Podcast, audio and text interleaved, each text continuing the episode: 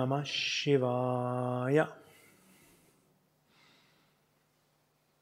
Heute ist Montag, Shiva-Tag. Heute ist aber auch der zweite Tag von Holi. Und Holi ist das indische Frühlingsfest. Gut, und in Indien wird das etwas, wie kann man sagen, speziell gefeiert. Wir sind ja inzwischen auch in Deutschland bekannt. Früher mindestens vor Corona gab es irgendwelche Holi-Feste die sehr kunterbunt sind. Menschen bewerfen sich dort mit Farben, entweder flüssige oder Pulverfarben, und das wird dann extrem bunt.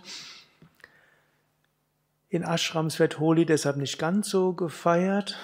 Es ist so mehr ein freudiges Frühlingsfest, aber es hat natürlich auch verschiedene spirituelle Bedeutungen.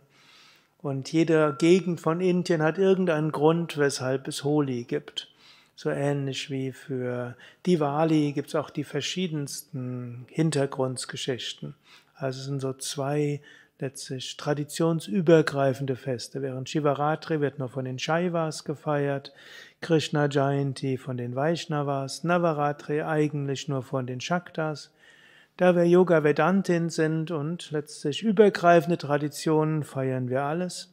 Zusätzlich feiern wir noch Guru Purnima und auch noch Ostern und Weihnachten. Und irgendjemand hat mal gesagt, wir sind wie die Bayern, die feiern auch alles.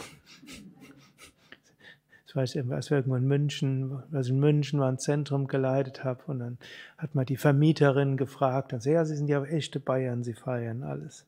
Gut, wir sind aber echte Yogis und wir sind übergreifend und Yoga Vedantins und zwei Mythen um Holi. Ein Mythos ist, es gab eine Dämonin namens Holika. Und die hat die Menschen furchtbar unterdrückt und hat ihnen alles verboten, was Spaß macht.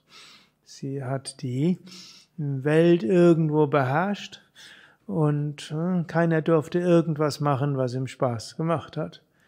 Und dann, je nach Tradition wiederum, ist es entweder Vishnu oder Shiva, aber meistens ist es die göttliche Mutter in der Form von Durga, manchmal auch in der Form von Kali. Und die haben diese Holika besiegt. Und danach gab es ein großes Freudenfest und alle Menschen und die Devas und alle Feinstoffwesen haben gesungen und getanzt und alles farbenprächtig gemacht. Manche werden dort gerade bestimmte Konnotationen für die Gegenwart haben. Vielleicht gibt es da auch gerade so eine Dämonin, die irgendwie dazu führt, hm, dass sie in Gestalt eines Virus und so weiter. Ich will das nicht weiter vertiefen. Eine zweite Geschichte, die in Vaishnava-Kreisen populärer ist, sind Krishna und Radha, das göttliche Paar. Die waren irgendwo so eine Weile getrennt. Eine Weile bei denen war wahrscheinlich nur ein paar Tage. Und dann haben sie sich irgendwo wiedergefunden. Und die beiden haben dann zusammen, es wird oft dargestellt, dass sie auf einer Schaukel sitzen und haben dann hin und her geschaukelt. Und aus ihrer großen Liebe, die sie dort hatten, hat die ganze Welt sich in allen möglichen Farben gefärbt und alle haben sich gefreut. Was auch heißen kann, zum einen, Mensch kann man sagen, ist wie Radha und Gott ist wie Krishna. Und wir ab und zu mal fühlen wir uns doch von Gott wieder getrennt. Umso schlimmer, wenn man sich wirklich mit Gott verbunden gefühlt hat und dann ist es plötzlich eine Weile mal nicht so. Und umso schöner, wenn man sich dann wieder mit Gott verbunden fühlt. Und dann erscheint die ganze Welt wieder bunt und wunderschön. Und auch auf eine zweite Sache können wir auch sehen. Gott spielt mit uns auch so ein bisschen. So wie Krishna spielte manchmal mit Radha Verstecken und Radha spielte es auch mit Krishna. Und Krishna rannte nach Radha, Radha mit Krishna. Also, sie haben sich wie die Teenies verhalten, übrigens aus einem bestimmten Grund.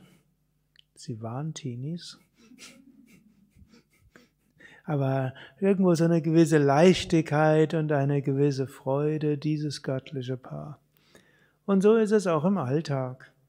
Hm, manchmal so und manchmal so. Und in jedem Fall kunterbunt. Also jetzt bitte heute keine Holi-Partys feiern. Wir sind weiter im Lockdown. Holika regiert weiter. Abstand halten, lüften und alles Mögliche. Aber die Natur hält sich nicht dran. Sie bringt Krokusse und Osterglocken und alles andere ist auch infektionsirrelevant. Wir können rausgehen und das genießen, wir können uns anschauen und wir können vor allem viel Pranayama üben und so die innere Schönheit und die innere Farbenprächtigkeit erfahren und genießen. In diesem Sinne, Holika wird irgendwann besiegt werden, Gott wird immer wieder erfahren werden und wir können spüren, alles ist Lila Gottes und dieses spielen wir irgendwo mit und können dort Vertrauen haben. Gott wird sich irgendwie um alles kümmern. Harium.